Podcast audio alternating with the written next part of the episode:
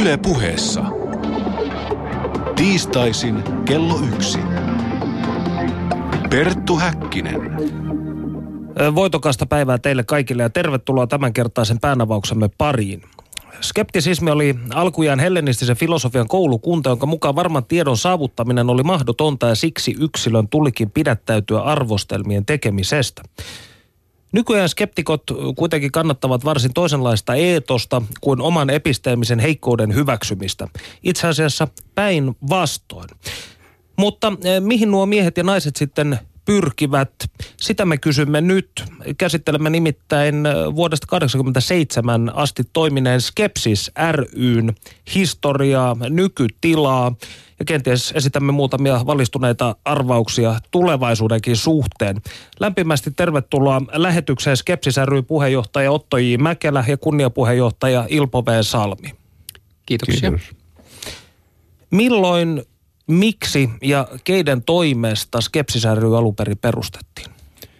87 Helsingin yliopistolla professori Raimo Tuomelan johto, vetämänä pidettiin semmoinen kokous, missä ajateltiin, että kyllä tännekin Suomenkin täytyy vastaava yhdistys perustaa, niin kuin oli Amerikasta saatu ne su- säännöt, jotka käännettiin suomeksi. Ja siitä se alkoi. Ja sinne mentiin sitten sillä tavalla, että soit, kaverit soitteli, että tulet se mukaan. Ja meitä oli siellä noin 30 ja silloin me se perustettiin. Tuomella oli itse filosofi ja siihen aikaan akatemiaprofessori. Ja sitten se lähti siinä toimintaan käymään. Ja jos siitä nyt muutaman nimen sanoisin, niin voisi sanoa sitten professori Niels Mustelin, joka oli sporalogi, joka keksi sen idean, että Helsingin raitiovaunujen paikka syntymähetkellä vaikuttaa enemmän ihmiseen, ihan jos Newtonin lakia noudatetaan ja lasketaan siitä kuin tähtien asennot syntymähetkellä. Tämä oli se kuuluisa sporalogia. Sporalogia on, anteeksi että keskeytän, mutta täytyy tässä vaiheessa sanoa, kenties ainoita oikeasti suomalaisia esoteerisia oppeja. Mutta niin, jatka toki.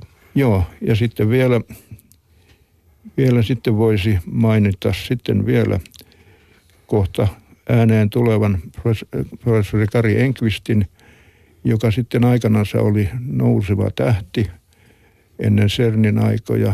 Ja kun minä hänen luokseen menin, mä olin silloin hallituksessa, niin sanomaan, että meillä ei nyt ole enää oikein tämmöisiä nimekkäitä ketään.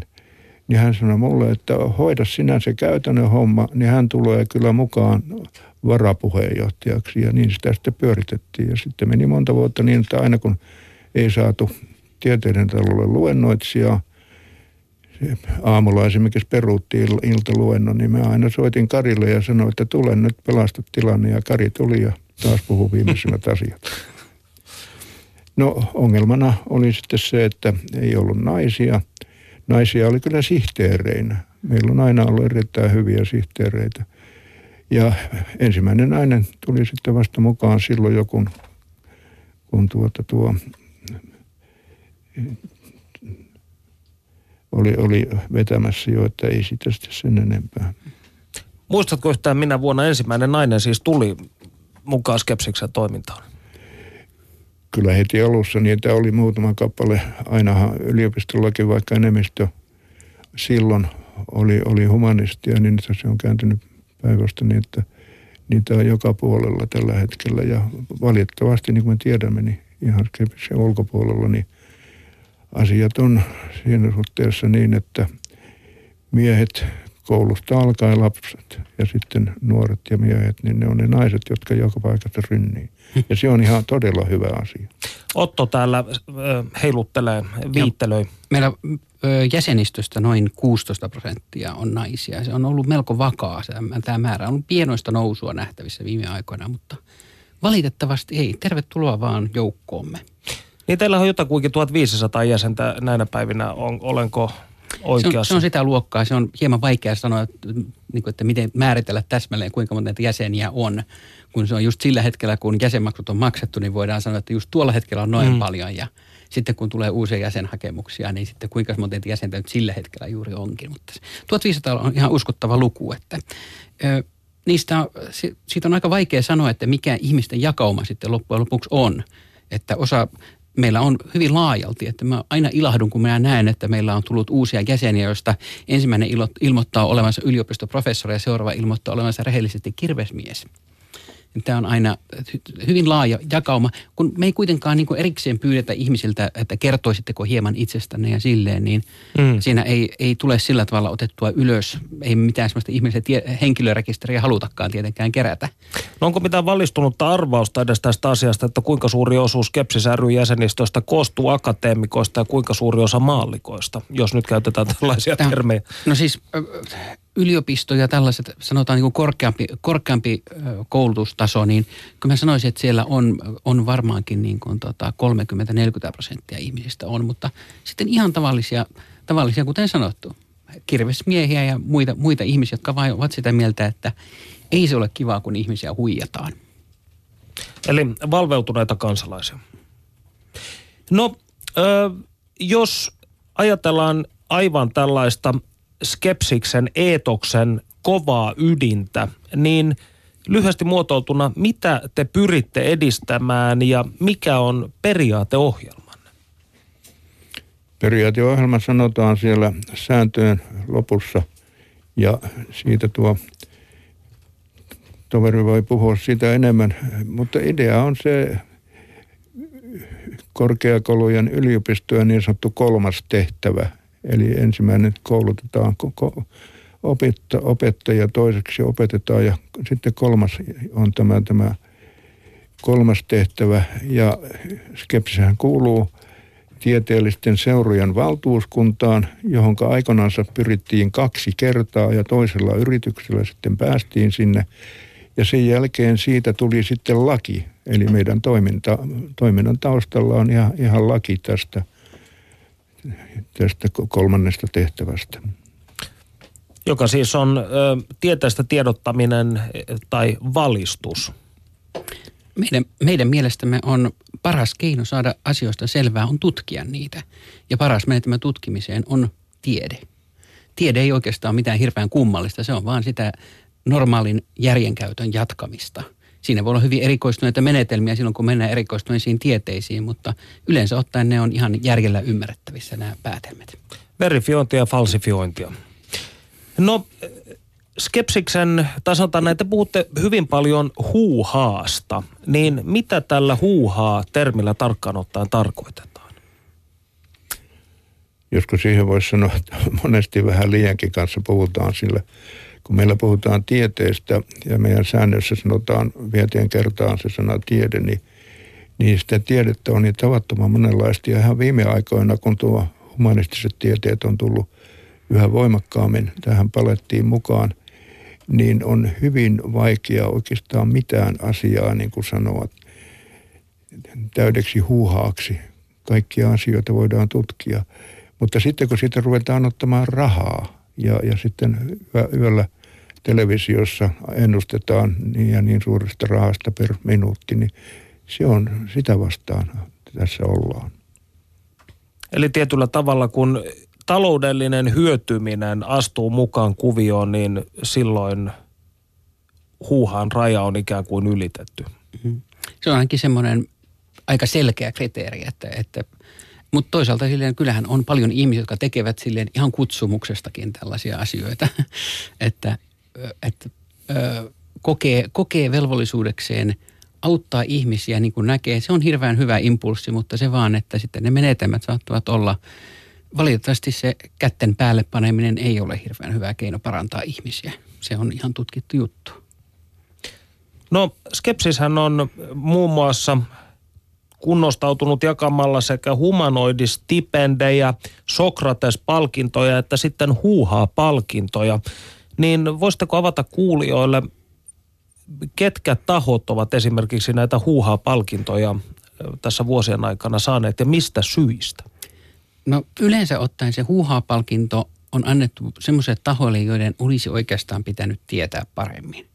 Että meidän, meidän mielestämme siinä on ollut sitten joko ihan epärehellisyyttä tai sitten tahallista tietämättömyyttä asioista.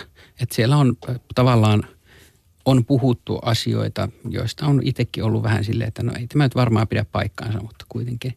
Siis, eli, eli tyypillisesti silleen, että on, on esimerkiksi me annettiin äh, yhdelle tämmöiselle erilaisten uskomusvälineiden myyjälle annettiin yksi palkinto, jolloin sitten ne perustelut siellä, millä he, niitä laitteita myytiin, siinä käytettiin tehokkaasti väärin esimerkiksi fysiikan ja ö, luonnontieteiden yleensäkin sanastoa. Ilmeisesti tarkoituksena ihan hämätä ihmisiä. Ja meidän mielestämme tällaisessa tapauksessa se on niin, se, se on niin selkeä tavallaan, että, että, että se ei, ö, siinä ne ihmiset ovat kyllä vähän silleen rahastusmielessä liikkeelle. Mutta sä mainitsit tuossa sivussa myöskin tota, meidän haasteen. Eli siis meillähän on edelleen voimassa tämä haaste, jossa meillä on rahaa jaossa, jos joku pystyy valvotuissa olosuhteissa tuottamaan paranormaalin ilmiön. Ja tätähän me ei olla jouduttu maksamaan koskaan. Ja sitten meillä on tässä tämän, tämän sivustana on sitten myöskin tämä, että jos joku, joku tulisi käymään meidän, meidän luonnamme humanoidin kanssa ja pystyisimme silleen niin kuin toisen planeetan asukkiin tutustumaan lähemmin, niin kyllä minä kernaasti siitä maksaisin. Niin tämä, olenko täysin väärässä, jos oletan, että tämä teidän haasteenne on saanut alkuunsa yhdysvaltalaistaikuri James Randilta. Eikö hän ensimmäisenä tarjonnut, oliko se jopa miljoonaa dollaria vai paljonko hän tarjosi? Se on hänellä nykyään on se miljoonan dollarin no. haaste. On tässä äh, hänen säätiöllään nykyisellään että hän itse alkaa vähitellen alkaa olla käynyt niin vanhaksi, että hän alkaa tässä vetäytyä tästä toiminnasta, mutta hänen sää, säätiönsä edelleen ylläpitää tätä. Ja me olemme sopineet heidän kanssaan itse asiassa, että meidän tämä haasteemme ää, on sitten kelpaa suoraan esitestiksi. Eli jos meiltä perit sen rahan, meillä on tällä hetkellä jaossa ää, 25 000 euroa, niin sillä kelpaa sitten lentää ensimmäisessä luokassa Yhdysvaltoihin hakemaan sitä miljoonaa dollaria. Eli jos kuulijoille vielä selvitämme, toisin sanoen esimerkiksi jokin fysiikan lait valvotuissa olosuhteissa kumoava teko, joka pystytään toistamaan, niin onko tämä riittävä osoitus sitten, mistä se on ehkä teidän help... rahahananne aukeavat? Se on ehkä helpompi semmoisella nimetä semmoisia ilmiöitä. Esimerkiksi ajatuksen siirto olisi sellainen. Tapahtumien ennalta näkeminen. Mm, öö, telekinesia, eli esineiden mm. siirtely ilman, että koskee niihin käsin tai muilla, muilla tunnetulla luonnonvoimilla. Psykometria. Muita tämän tyyppisiä mm. ilmiöitä, jotka silleen ovat selkeästi. Sitten on tämmöisiä, tietysti vähän tämmöisiä rajatapauksia, on esimerkiksi homeopatia, joka me nyt, me nyt olemme melko vahva, vahvasti sitä mieltä, että ei se nyt vaan toimi niin kuin väitetään. Mutta se on sinänsä, se on kuitenkin, se perustuu tämmöisiin pseudoluonnontieteellisiin väitteisiin, että siitä on, siitä on kovin vaikea saada edes semmoista – väitettä, että se edes menisi meidän haasteemme piikkiin? No, Ruotsissahan ammatillista toimintaa terveydenhuollon alueella koskeva niin sanottu puoskarilaki on ollut voimassa vuodesta 1960 lähtien. Suomessa lain valmistelu kuitenkin lopetettiin syksyllä 2010. Pyrittekö te, tai siis skepsis, jollain keinoin aktiivisesti muuttamaan lainsäädäntöä? Harrastatteko te lobbausta esimerkiksi? No lobbaus nykyisellään on rahan käyttämistä siihen, että yritetään muuttaa esimerkiksi kansanedustajien mielipiteitä. Ja se tapahtuu oikeasti isolla rahalla. Meillä ei tällaisena 1500 jäsenen yhdistyksen oikein ole tämmöisiin upottaa rahaa, vaikka se kyllä hyvin, hyvin mielellään tällaisenkin toimintaan, vähintään valistustoimintaan haluaisi sijoittaa, mutta meillä ei ihan tämmöisiä mahdollisuuksia ole. Toisaalta meidän jäsen, jäsenistöä kyllä on mukana sitten esimerkiksi tuolla ää, lääkintäviranomaisissa, jotka, joissa ainakin, ainakin he yrittävät parhaansa mukaan hieman ohjailla, että, että asiat kulkisivat edes jonkin jär, järjelliseen suuntaan. Eli Skep, anteeksi, oliko Ilpo sulla jotain? Tuli mieleen, että sellainen varsin usein esityvä ilmiö on tämä heilurin käyttö jonkun asian, esimerkiksi maansäteilyn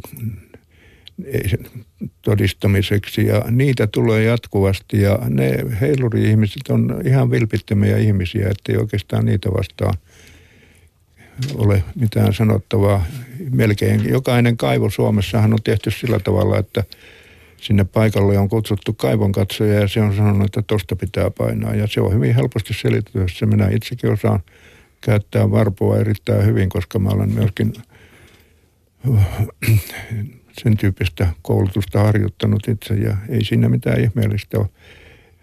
Kaivonkatsoja näkee sen varvusta, kaivon, kaivon hakija, joka on tutkija, näkee sen esimerkiksi puista ja maaston muodosta ja savikerroksesta ja kaikesta semmoista voi sanoa, että tuossa kohdalla melko varmasti tulee vettä, kun kaivaa. Suomessahan niin sanottu pohjavesi on melkein joka paikassa aika lähellä. Aika tosissaan saa kaivaa, että löytyisi sellainen paikka, josta ei ilmesty vettä Mm. Itsekin olen varpua heilutellut tuolla Ristiinan suunnalla monasti ja kyllähän se heiluu. No, jos ajatellaan tätä, itse asiassa saimme äsken huutolaatikkoon kysymyksen liittyen vielä tähän huuhaa aiheeseen. Täällä kansalainen tiedustelee, että ovatko uskonnot huuhaata skepsiksen näkökulmasta? Me ollaan vähän tehty semmoinen rajanveto, että, että, että skepsis on uskonnollisesti sitoutumaton. Me ei sanota juurikaan niistä uskonnoista suoraan mitään. Sitä varten on olemassa toisia yhdistyksiä, jotka toimivat erittäin aktiivisesti nykyisellään.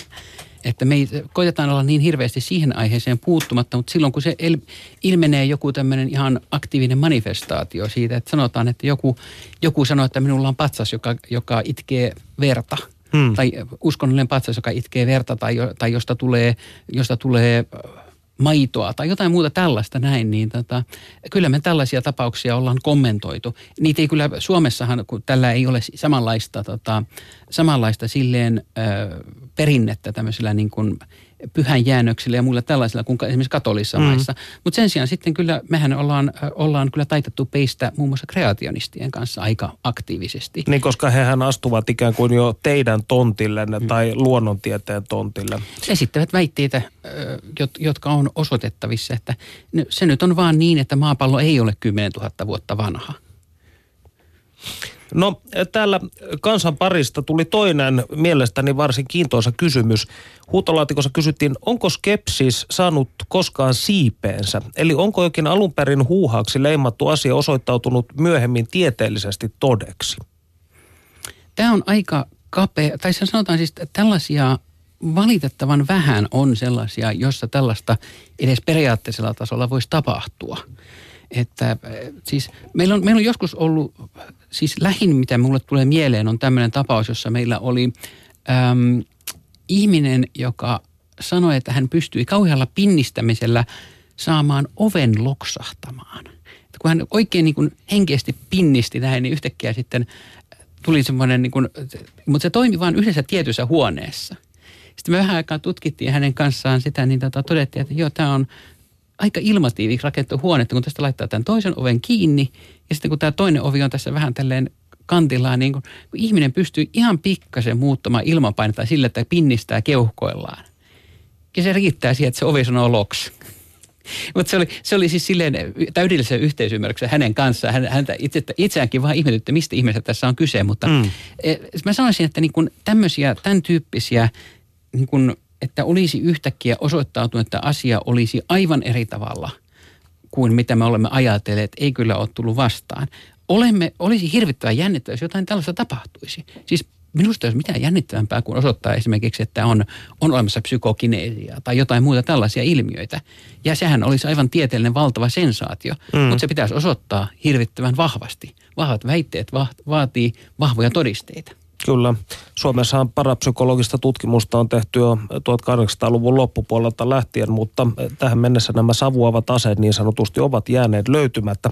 Tuleeko sinulle Ilpo sitten mieleen mitä tällaisia tapauksia, jossa Viitaten siis äskeiseen kysymykseen, jossa jokin alun perin huuhaksi leimattu asia olisi osoittautunut myöhemmin tieteellisesti validiksi. Se on aika usein esitetty väite, että että tulevaisuudessa kyllä varmasti niin käy. Ja kun ajattelee tieteen historiaa, niin kun se on käsitykset muuttuneet, niin ei ne ole sillä tavalla muuttunut, että, että olisi joku tämmöinen ihan niin kuin huuhaa-asia löydetty sinne tieteen pöydälle, vaan että esimerkiksi semmoinen asia, mistä aikaisemmin ei ollut paljon mitään tietoa, on kvanttifysiikka. Mm. Ja se on tällä hetkellä se sellainen pimeä aukko. Toisaalta siinä on valtavia mahdollisuuksia, toisaalta koko maailman pohja on siellä. Ja kvanttifysiikan ja normaalifysiikan välillä on nanofysiikka. Ja sillä alueella yhä edelleen tapahtuu vaikka mitä keksintöjä. Mun henkilökohtainen kantani on se, että, että nanofysiikan kohdalla on se kuuluisa ihmisen tahdon vapaus. Jos minä ajattelen ei skeptikkona, vaan, vaan lähinnä niin kuin tämmöisenä maallisena humanistina, mitä minä myöskin olen. Yksityisajattelijana. No aika laittaa, meitä on aika paljon. Eli ö, studiossa siis Perttu Häkkinen ja Skepsiksen puheenjohtaja Otto J. Mäkelä ja kunniapuheenjohtaja Ilpo Salmi. Keskustelemme Skepsis ryn historiasta, sen tehtävästä ja siitä, miten sen fokus on muuttunut yhteiskunnan muutosten myötä. Jos teillä on kysyttävää tai kommentoitavaa, tehkää se huutolaatikossa osoitteessa yle.fi kautta puhe. Nyt kuulemme fyysikko Kari Enqvistin ajatuksia tieteen ja uskonnon suhteesta Suomessa. Panu Hietanen haastattelee. Skepsis ry on käynyt vuosien ajan kamppailua huuhata vastaan ja perään kuuluttanut niin sanottua tieteellistä maailmankuvaa. Mutta mistä me oikein puhumme, kun keskustelemme tieteellisestä maailmankuvasta? Entä olemmeko me suomalaiset kansa, jonka maailmankuva on erityisen tieteellinen? Tavoitin kosmologian professori Kari Enqvistin, joka lupautui pohtimaan näitä asioita kanssani. Oikein hyvää päivää. Hyvää päivää. Minun ajatuksissani termit maailmankuva ja maailmankatsomus tuppaavat menemään hieman sekaisin. Kuinka ne sinun näkemyksesi mukaan eroavat toisistaan? Maailmankuvalla yleensä tarkoitetaan sitä, että mitä on olemassa, ikään kuin sitä fysikaalista todellisuutta, että mistä se koostuu, minkälaisista elementeistä se koostuu. Ja sitten maailman katsomus on vähän laajempi käsite, että siihen tulee sitten sen päälle vielä – käsitykset siitä, että mikä on hyvää ja mikä on oikein ja mikä on, mikä on kaunista. Entäpä sitten tieteellinen maailmankuva, kuinka se määritellään? Tieteellinen maailmankuva on vähän huono termi, kun ei, ei oikeastaan ole olemassa tieteellistä maailmankuvaa siinä mielessä, että, että olisi joku tietty maailmankuva, joka olisi tieteellisesti perusteltu, vaan maailmankuva on, on tämmöinen joukko erilaisia uskomuksia, jotka, jotka jokaisen ihmisen päässä sitten rakentaa sen käsityksen siitä, että minkälaisessa todellisuudessa me eletään. Ja, ja tietysti monet näistä elementeistä siinä maailmankuvassa on sitten sellaisia, että ne jollakin lailla perustuu tieteen tuloksiin ja on, on tässä mielessä sitten tieteellisesti perusteltuja, mutta voi olla myös paljon semmoisia elementtejä, jotka on tieteellisessä katsannossa mahdollisia, mutta ei kuitenkaan välttämättä tosia. Yksi esimerkki semmoisesta väittämästä voisi olla se, että maailmankaikkeudessa on älyllistä elämää. Se on niin ihan järkevä väite ja tiede ei sinänsä sano mitään semmoista väitettä vastaan, mutta me ei tiedetä, että onko se tosi vai, vai ei. Että oikeastaan pitäisi sitten niin puhua tieteellisen maailmankuvan sijasta, pitäisi puhua naturalistisesta maailmankuvasta, jonka vastin pari sitten on, on tämmöinen uskonnollinen maailmankuva. Naturalistinen tarkoittaa tässä yhteydessä sitä, että kaikki mitä maailmassa on olemassa, on, on olemassa niin kuin ikään kuin luonnollisista syistä. Ja, ja kaikille on olemassa luonnollisia selityksiä ilman, että täytyy vedota mihinkään henkivaltoihin. Otetaan kuitenkin pieniä vapauksia ja puhutaan tässä yhteydessä tieteellisestä maailmankuvasta, koska se tuntuu vakiintuneen käyttöön. Milloin tieteeseen pohjaava maailmankuva otti Niskalenkin uskontoon pohjaavasta maailmankuvasta? Kyllä kai semmoinen merkittävä aika oli sitten se valistuksen aika ja oikeastaan siihen yhteyteen sitten sattui myös nämä Newtonin löydökset, hänen selityksensä planeettakunnalle ja, ja sitten kun hänen lakejaan laskeskellen tähtitieteilijä Hälli pystyi ennustamaan, että komeetta, joka nyt sitten silloin juuri sattui näkymään taivaalla, että se palaisi 86 vuoden kuluttua, niin tällaiset seikat oli sitten, ja kun näin tapahtui, niin tällaiset seikat oli omiaan sitten niin lisäämään ihmisten uskoa siihen, että maailma oli tieteellä selitettävissä. Mä luulen, että se oli se 1700-luku ja, ja sitten erityisesti 1800-luku, jolloin niin hyvin voimakkaasti länsimaissa siis siirryttiin semmoisesta vanhasta ikään kuin keskiaikaisesta maailmankuvasta semmoiseen kohti, kohti modernimpaa maailmankuvaa, joka perustuu niihin tieteen, tieteen saavutuksiin. Muuttuuko meidän suomalaisten maailmankuva sitten tieteelliseksi jälkijunassa?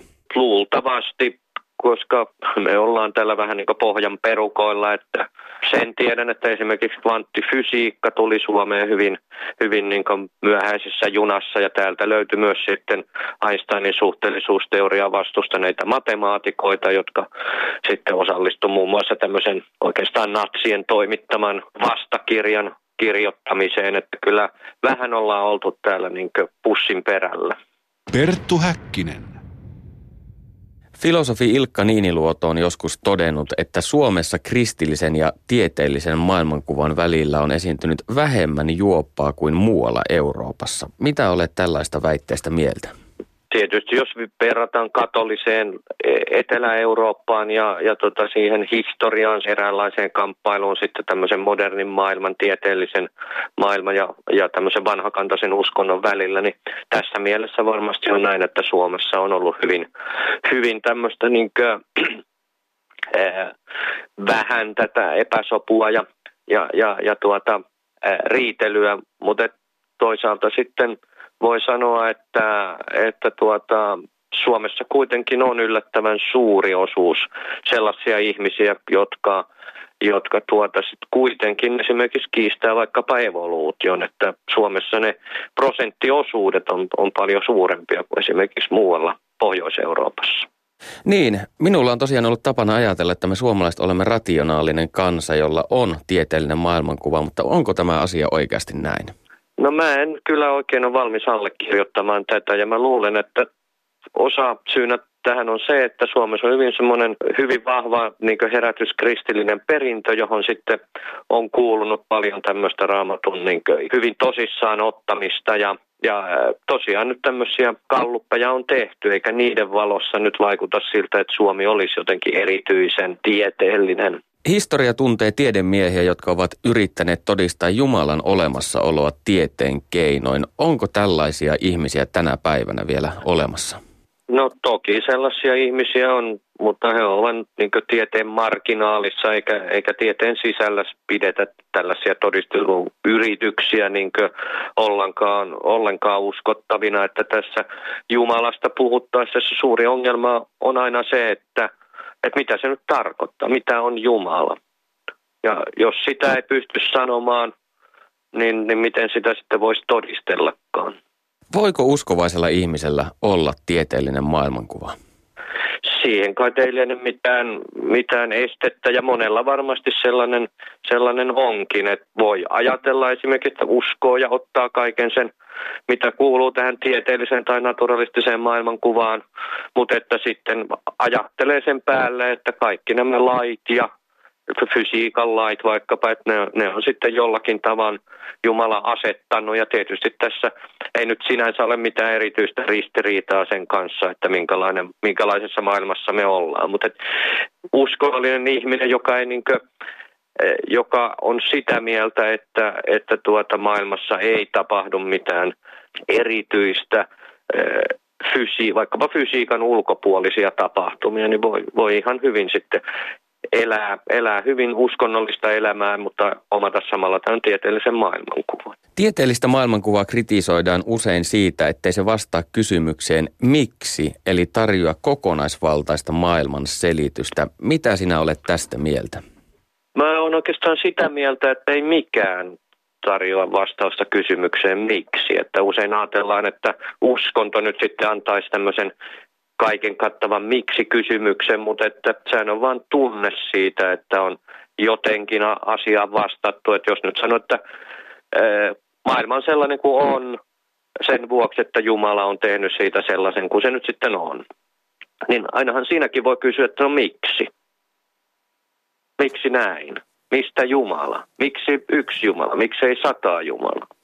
Että se miksi kysymyksien ketju on tämmöinen vähän niin kuin pseudo, pseudokysymysten joukko ja, ja väite, että, että tämmöisessä tieteellisessä maailmankuvassa nyt se erityisesti puuttuisi se se aspekti ei musta pidä paikkaansa, eikä, eikä missään mielessä voi sanoa, että uskonnollinen ää, tällainen maailmanselitys nyt siihen sitten tarjoaisi yhtään sen paremman, paremman vaihtoehdon.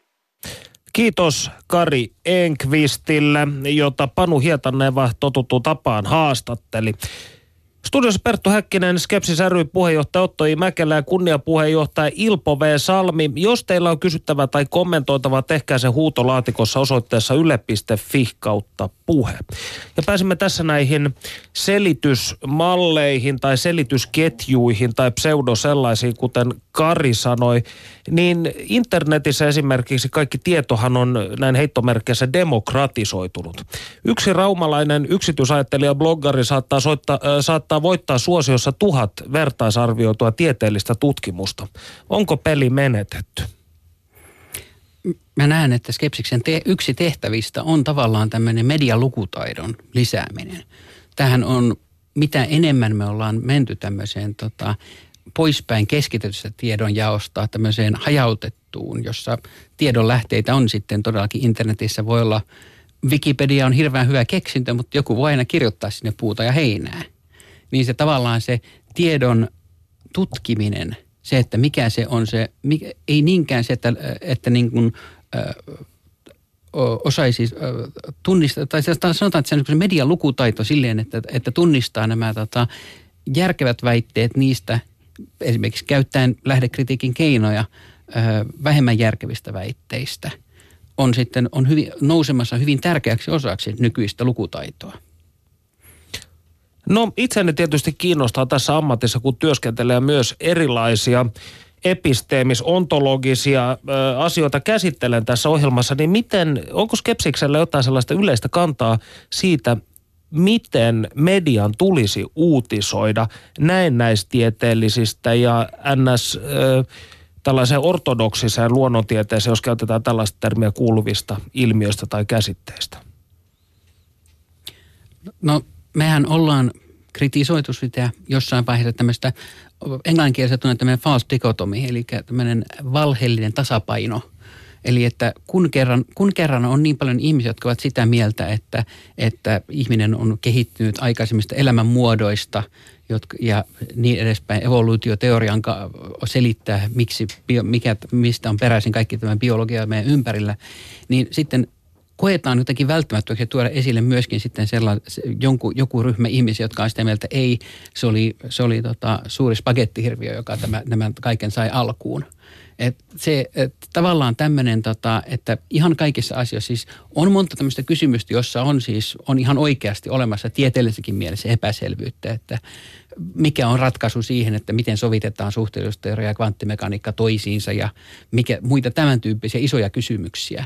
Mutta sitten on tämmöisiä kysymyksiä, joista nyt ei ole ollut niin pitkiin pitkiin aikoihin enää oikeasti epäselvyyttä, että, että juu, että aine koostuu atomeista – se nyt on aika selvä juttu, että kaikki meidän nykytieteemme perustuu tähän käsitykseen. Ne vaihtoehtoiset teoriat ei ole oikein ollut sitten, eivät ole osoittautuneet ajan saatossa sitten toimiviksi. Kvanttimekaniikka on hirveän vahva nykyään. Aina löytyy niitä, jotka on sanonut, että eihän se voi pitää paikkaansa. Se on totta, se on ihan järkyttävä tiede, että sille kvanttimekaniikan maailmankuva on hirvittävän outo ja kummallinen. Mutta se on erittäin konsistentti ja sen avulla luodaan nykyään teknologiaa, meidän nykyiset tietokoneet perustuu vahvasti kvanttimekaanisiin ilmiöihin. Ilman niitä esimerkiksi nykyiset kovalevyt ei toimisi ollenkaan. Ja se, että, se, että niin näiden asioiden vaan sitten niin tuominen se, tällaista ikään, ikään kuin tämmöisten jo selvästi osoitettujen tieteellisten juttujen rinnalle tuodaan sitten joku vaihtoehtoinen näkemys silleen, että niin, että maailma on 10 000 vuotta vanha ja, ja, ja tapahtui, tapahtui noin vuonna 4004 ennen ajanlaskun alkua tapahtui maailman luominen. Ei se nyt vaan valitettavasti ole tieteellinen teoria, se on uskollinen käsitys. Eli pitäisikö Skepsiksen näkökulmasta tällaisessa tilanteessa san, ikään kuin laittaa kuin tämmöinen disclaimeri, että nyt teemme folkloristista kartoitusta? No se, se että niin kuin medioissa on tullut usein vastaan tämä, tämä tämmöinen tavallaan, että, että on, on semmoiset erittäin pienet, mutta äänekkäät piirit ovat saaneet, on, on päässeet ääneen. Sanotaan esimerkiksi, että nyt on tässä kuuma peruna on ollut tässä, on ollut ilmastonmuutos. Kyllä se nyt on vaan niin, että merkittävä osa ilmaston tutkijoista on sitä mieltä, että, että kyllä tässä nyt ollaan ihmisten aiheuttamien muutosten äärellä. Ja sitten on semmoinen pienen pieni joukko, joka on muuta mieltä. Tämä, pienen pieni joukko on sitten saanut suhteettoman paljon, niin paljon äänivaltaa osin poliittisista syistä. Siellä on takana liikkuu iso raha. Mm.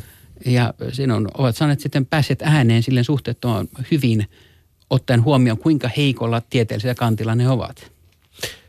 No, kun Skepsis ry perustettiin vuonna 1987, niin maasäteilybuumi oli kovimmillaan. Mitkä ilmiöt ovat olleet sitkeimpiä vastustajan vuosien varrella, jos Ilpo aloittaa tästä? Silloinhan oli sellainen tilanne, että ei kovin paljon tiedetty maailman kaikista asioista. Ja jos oli yhdessä paikassa, niin silloin oli siinä paikassa. Ja sitten tuli ensimmäinen semmoinen suuri muutos oli se, kun, kun tuli tämmöinen etäläsnäolo käsite, eli maailmasta tuli kylä ja ei, nyt ei tarvitse olla samalla paikalla, kun on, voi olla läsnä, niin kuin tässä äsken kuultiin. Ja semmoinen toinen suuri asia, mikä sitten aikojen kuluessa tapahtui, oli tämä tiedon räjähdys. Se tuntuu aika kummalliselta nuorille ihmisille, että joskus oli kauhean vaikea jostakin asiasta saada viimeisimpiä tietoja jollakin tavoin kaverilta kyselemällä – jossakin yliopistossa tai, tai jostakin hakemalla lähteitä ja muuta semmoista ja sieltä suurella vaimalla kaivamalla.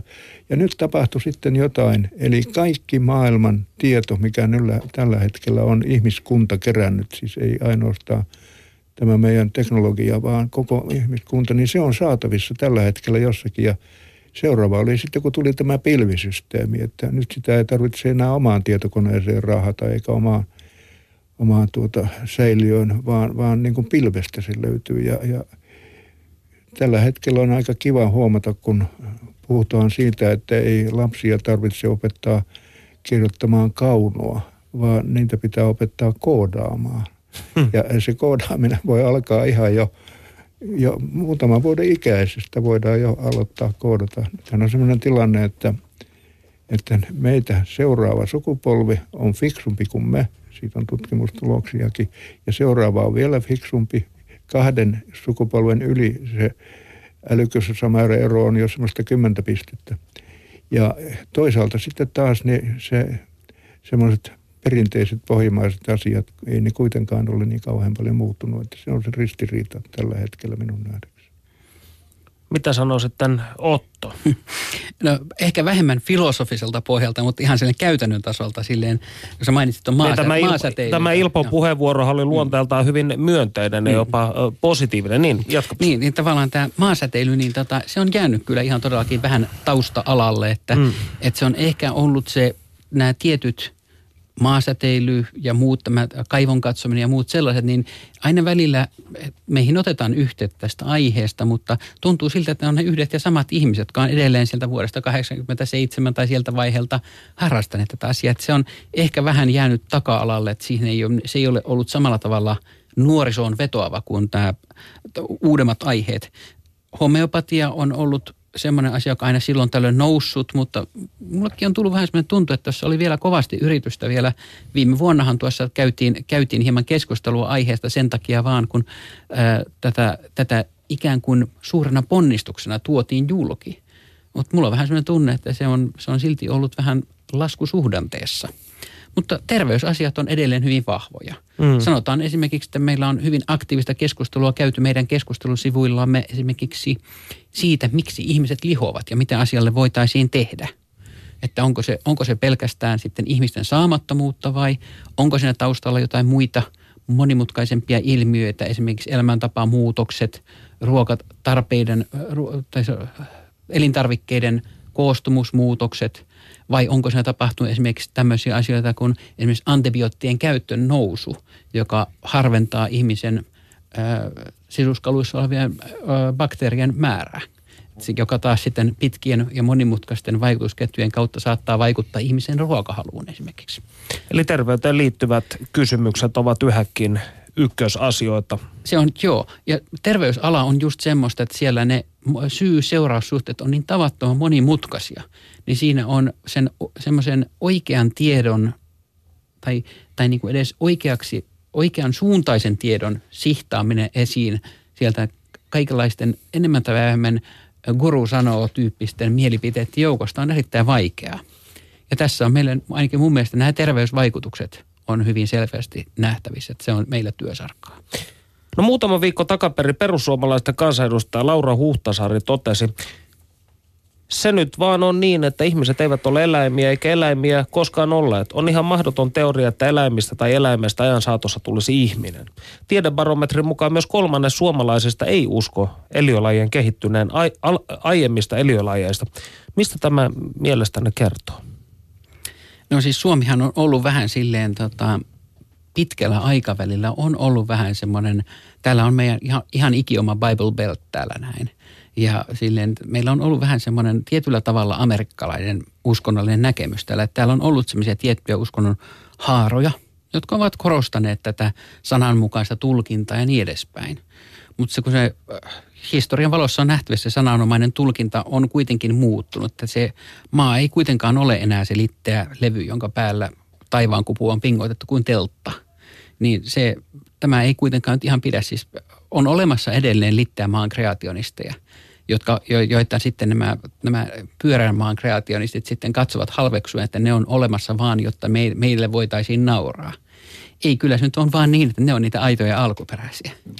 Niin sitten on vielä siinä semmoiset kreationistit, joiden mielestä me asumme pallolla, mutta sen sisäpuolella – koska mm-hmm. ihmisen mm. kengät hän kärjesti kääntyy ylöspäin eikä alaspäin. Kyllä, ja Ontomaan kansallissosialistejakin on ollut tässä vielä viime vuosikymmentenkin aikana.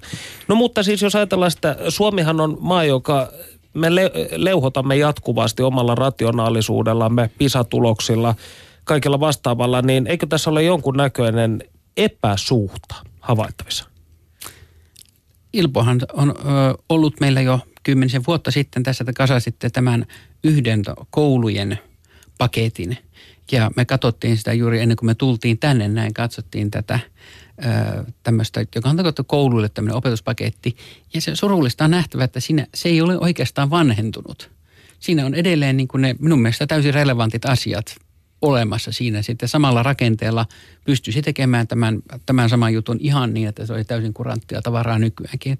Siinä on nämä peruskysymykset, että miksi me tiedämme jotain asioita, miten, miksi, miten me toteamme tiedon paikkansa pitäväksi, miten me osoitamme jonkun käsityksen vääräksi, koska sitä kuitenkin tapahtuu aina silloin tällöin. Niin kyllä sitä täytyy mennä aika pitkälle menneisyyteen, kun tämä tällainen muutos tapahtuu ja se on se – kun Darwini esitti teoriansa silloin purje, purjehdusmatkojensa jälkeen, niin, niin hän oli se, joka siisi sen, sen, sen kreationismikirjan siitä tieteen hyllystä sinne uskonnolliselle puolelle. Mm. Ja se on yhä edelleen voimassa se, ja ei sitä sen pitemmälle tarvitse todistella, kun se on olemassa. Mutta yhä edelleen se riita, mikä siitä syntyy, niin, niin se on ihan aktuelli melkeinpä joka päivänä.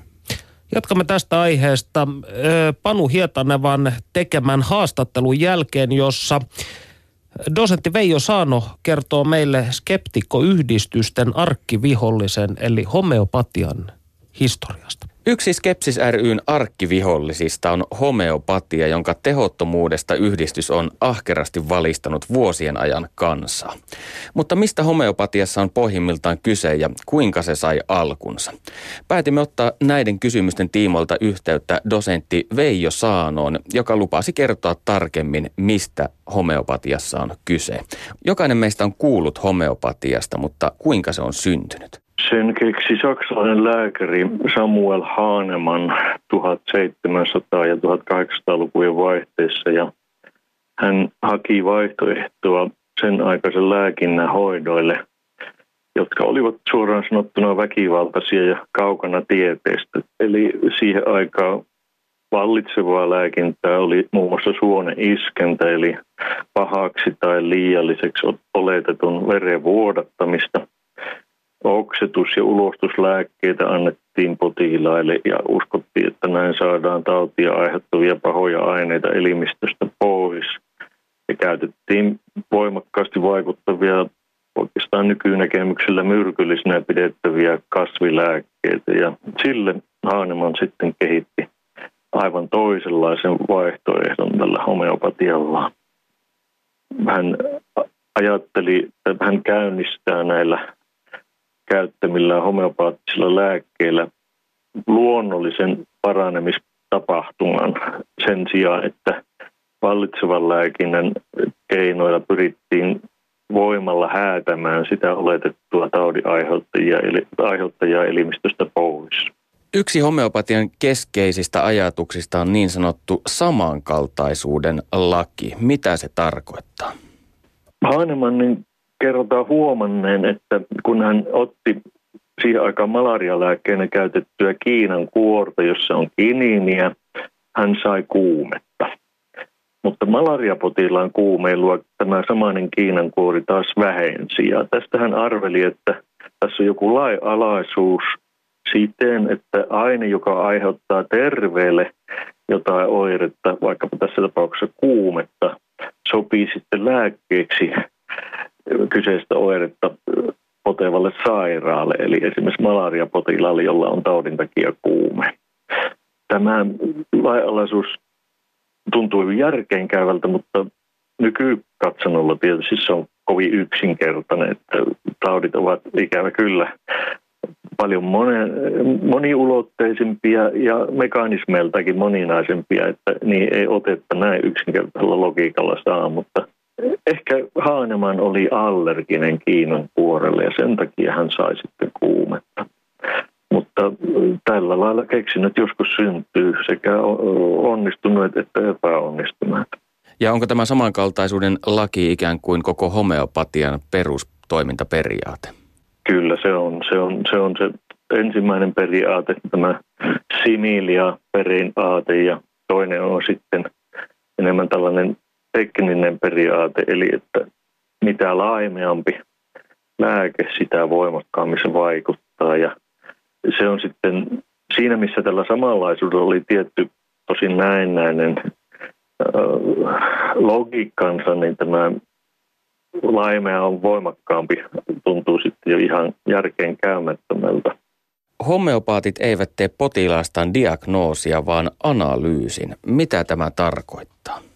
Se on myös aika mielenkiintoinen pointti. Sillä on jotain yhteyttä tuohon alkuperäänkin, jossa siis tukeuduttiin vain oireisiin. Kuitenkin homeopaattista hoitoa mainostetaan, että se on jotenkin kokonaisvaltaista ja syyn mukaista. Sillä hoidettaisiin sitä taudin tai vaivan syytä eikä pelkästään oireita. Ja kuitenkin kyseessä on lääkkeelliseltä vaikuttava hoito. Miten se voisi olla syynmukaista ja kokonaisvaltaista niin, että se puuttu sitten perimään, eli elämäntapoihin, ympäristöoloihin, tartuntoihin, nautintoaineiden käyttöön, ravitsemukseen ja niin edelleen. Tämä kokonaisvaltaisuuden väite ilmeisesti liittyy tuohon homeopaattien tekemään analyysiin tai luonnekuvaan tai oirekuvaan, joka on siis sitä, että potilasta haastatellaan pitkään, häneltä kysellään erilaisia asioita, hänestä ollaan kiinnostuneita.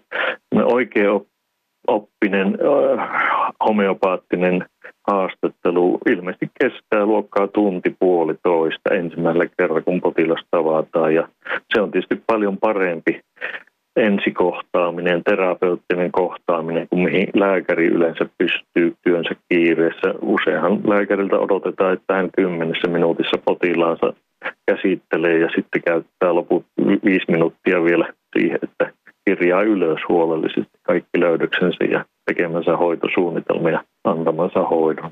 Perttu Häkkinen. Homeopatia on tutkittu myös tieteellisesti. Millaisen lopputulemaan nämä tutkimukset ovat tulleet? Yli 200 kliinistä hoidon tehon tutkimusta on tehty, tai oikeastaan voi sanoa, että yli 200 tutkimus, julkaistua tutkimusraporttia on löydetty, kun oikeastaan aika moneen kertaan on käyty ne läpi, eri tahot ovat sitä tehneet. Ja, ja sieltä löytyy pääasiassa aika huonoja tutkimuksia ja tyypillistä on näissäkin, että mitä huonompi tutkimuksen rakenne ja laatu, sitä todennäköisimmin se viittaa siihen, että homeopaattisella hoidolla olisi hyötyvaikutusta. Mitä parempi tutkimuksen laatu, aina on silloin kyllä rauennut tämä toive, että sillä olisi tehoa. Eli, eli kyllä siinä yhä ollaan, yhä vallitsee se olettamus, se lähtöolettamus, että homeopaattisen hoidon teho ei siitä lääkkeestä johdu. Koettu teho johtuu siitä alkuperäisen klassisen homeopatian hoitokohtaamisesta, jossa potilaan sen syvennytään pitkä aikaa, hänestä ollaan kiinnostuneita, hänen, kanssaan keskustellaan kauan, hänelle kysytään paljon kysymyksiä. Tämä terapeuttinen vaikutus tästä kohtaamisesta on ihan tunnettu asia. Mielenkiintoinen seikka on se, että homeopaatit vähän tilanteen mukaan yhtäältä väittävät, että homeopatia on sen luonteista, että sitä voi tieteellisesti tutkia. Ei voitaisi tehdä potilastutkimuksia, joissa sokkoutetusti yksi ryhmä potilaita saa lumehomeopatiaa ja toinen todellista homeopatiaa. Näitä on kuitenkin tehty ja toisessa yhteyksissä nämä samat homeopaatit itsekin esittelee näitä tutkimusraportteja näistä tutkimuksista. Ja, ja silloin kun on hyvin tehty tällaiset vertailevat tutkimukset, niin kyllä ne tulokset ovat sellaisia, että homeopatia ei lumehoidosta eroa. Mutta joka tapauksessa nykyiset homeopaatit ovat siinä käsityksessä, että kaikki sairaudet ovat parannettavissa homeopatialla. Miksi homeopatia on sitten edelleen niin suosittua, vaikka sen toimivuudesta ei ole minkäänlaista näyttöä? No se suosi oikeastaan on aika epämääräinen asia. Se, se on vaihdellut aika paljon. Että Suomessakin se oli jonkun verran esillä jo reilu sata vuotta sitten Etelä-Suomessa. Ja, ja sitten se painu unholaan ja nousi sitten uudelleen tuossa 80-luvulla, kun muutkin tällaiset yhtäältä New Age-ilmiöt ja sitten toisaalta tällaiset yliluonnollisuuteen uskomiseen ynnä muut ilmiöt tulivat esille ja, ja siinä tämä vaihtoehtolääkintä tai nykynimellä uskomuslääkintä. Englannissahan kuninkaallinen perhe ja sen ihastus näitä, näitä luontaisiksi väitettyjä hoitoja kohtaan on vaikuttanut suuresti siihen, että homeopatia tuli siellä suosituksi julkiseksi, tai sen suosio kasvoi tuossa 80-luvulla sielläkin. Aika vaikeita mitata, mutta siltihän näyttää, että homeopaattiseen hoitoon turvautuu vain muutama prosentti ihmisistä. Näin siis dosentti Veijo Saano Panu Hietanevan haastattelussa. Studiossa Perttu Häkkinen ja Skepsiksen puheenjohtaja Otto J. Mäkelä ja kunniapuheenjohtaja Ilpo, Sa- Ilpo V. Salmi. Puolet laatimistani kysymyksistä lähestulkoon vielä käymättä, mutta meillä on aika alle viisi minuuttia, joten mennään tällaisiin, voisiko sanoa sitoviin kysymyksiin. Mm. Itseäni kiinnostaa tämä yhteisön ja yksilön välinen suhde tässä asiassa. Jos joku uskoo yksisarvisen parantavan syöpänsä, niin onko kyseessä yksilöllinen vai yhteisöllinen ongelma, siis skepsiksen näkökulmasta? Eikö meidän jokaisen poisluovuttamaton oikeus ole uskoa ihan mihin tahansa me haluamme? Mä sanoisin, että meillä on myös sitten ihan mahdollisuus kertoa oma mielipiteemme asiasta. Ei se millään tavalla se, että sinä uskot johonkin, niin poista meidän oikeuttamme sanoa sitä, mitä mieltä me olemme tästä asiasta. Mutta ähm, toisaalta tässä nyt tulee tämmöinen sitten tämmöinen varsin ikävä taloudellinen aspekti on se, että äh, jos tällaiseen hoitoon, joka ei ole tehokasta, upotetaan yhteiskunnan rahoja, niin silloin kyllä yhteiskunnan jäsenillä on kyllä niin kuin mahdollisuus siihen, mun mielestä niin tulisi olla mahdollisuus puuttua siihen, että mikä on se tehokkain tapa hoitaa potilaita. Että kyllä siis varmasti, varmasti kuten tuossa totesi, totesi aikaisemmin, niin tota, ää, tällainen esimerkiksi homeopaatin haastattelu, jossa puhutaan asioista tunnin verran tai enemmänkin. Ja silleen, niin kyllähän se on varmasti hirveän mukavalta tuntuu silleen. Mutta se, että onko sitten se hoito siinä taustalla – auttaako se siihen, siihen vaivaan vai onko se vain se, että tulee parempi olo siitä, kun pystyy puhumaan ihmisten kanssa. Silloin se pitäisi olla oikeastaan jotakin muuta kuin se homeopatia, se hoito. Se hoito pitäisi olla se keskustelu. Mm. No, kuten kaikki tiedämme, niin ihmisethän ovat hyvin itse jääräpäisiä ja vaikeasti käännytettävissä. Ja kuten aiemmin jo totesimme, niin ikään kuin se, että jollain on tarjota vaikkapa sata vertaisarvioitua tieteellistä tutkimusta jostain aiheesta, vaikkapa ilmastonmuutoksesta, niin se ei välttämättä tämän vastustajan denialismia tule laisinkaan vähentämään, vaan mahdollisesti jopa sakeuttamaan entisestään. Niin mitkä ovat henkilökohtaiset motiivinne tähän valistustyöhön ja kuinka jaksatte tehdä tätä? Se on asia, mitä tietysti joutuu itse kukin miettimään, kun yleensä tämmöisessä tilanteessa niin joutuu puolustautumaan ja, ja poikkeuksena nyt tästä tilanteesta niin hyökätään voimakkaasti. Esimerkiksi Kempiksen alkuaikoina edes hyvin, hyvin tunnettu suomalainen juristi hyökkäsi Skepsisestä vastaan ja uhkasi minua oikeusjutulla, jos ei me lopeteta heti paikalla. No sitä oikeusjuttua ei koskaan tullut. Eli, eli sillä tavalla tilanne on muuttunut. Tällä hetkellä ihmiset, semmoinen keskeinen ongelma on se, että koostuuko yhteiskunta yksilöistä vai yksilöiden muodostamista ryhmistä ja, ja siitä sitten eteenpäin, niin jos Suomessa on semmoinen, että, että se ryhmä on keskeinen, Amerikassa taas sitä yksilöllisyyttä korostetaan yli kaiken. Ja meillähän on ollut pitkän aikaa sellainen ajatus, että, että ensimmäinen vertaistensa joukossa on se, joka ryhmää vetää. Ja pitäisi sitten siis ajatella niitä, jotka ovat niitä mielipiteen muodostajia. Ne on sitten erilaisia ihmisiä. Siitä ei voi sanoa, mitä ne ovat. Ehkä se omalta kohdalta, niin se on vaan semmoista oman, oman luonteen häiriötä näin, että jaksan hakata päätäni seinään näiden, näiden asioiden kanssa. Siinä, siinä tavallaan tunte, kyllä tässä, tässä on tiettyä niin kuin masennusta ollut, ollut aina välillä, kun on näkee, että miten, miten maailman tilanne kehittyy, mutta toisaalta sitten siinä, toisaalta tulee sitten tavallaan semmoinen, aina välillä tulee, tulee semmoisia mukavia hetkiä silleen, kun joku sanoo, että niin mä nyt ihan luulin oikeasti, että asia olisi näin, mutta että silleen kiva, kun tekin tavallaan tätä kerrotte tätä, miten, mikä on se paras saatavilla oleva tieto tästä näistä kysymyksistä. Eli toisin sanoen koe, koette, että Skepsiksen työllä on ollut ihan tällainen kansanvalistuksellinen ja ihmisiin vaikuttava vaikutus. Kyllä ainakin toivon niin. Ja aina välillä olen saanut semmoista kivaa palautetta siitä, että, että kylläpä, te, kylläpä on, oli taas kiinnostavia juttuja teidän lehdessänne ja oli hyvä luento näin. Meidän luentomme esimerkiksi täällä Helsingissä videoidaan kaikki ja laitetaan YouTubeen, niin toivottavasti sitä kautta tavoittaa paljon ihmisiä. Tässä vaiheessa meidän on ikävä kyllä pakko lopettaa. Lämmin kiitos vierailusta Ilpo ja Otto. Kiitos.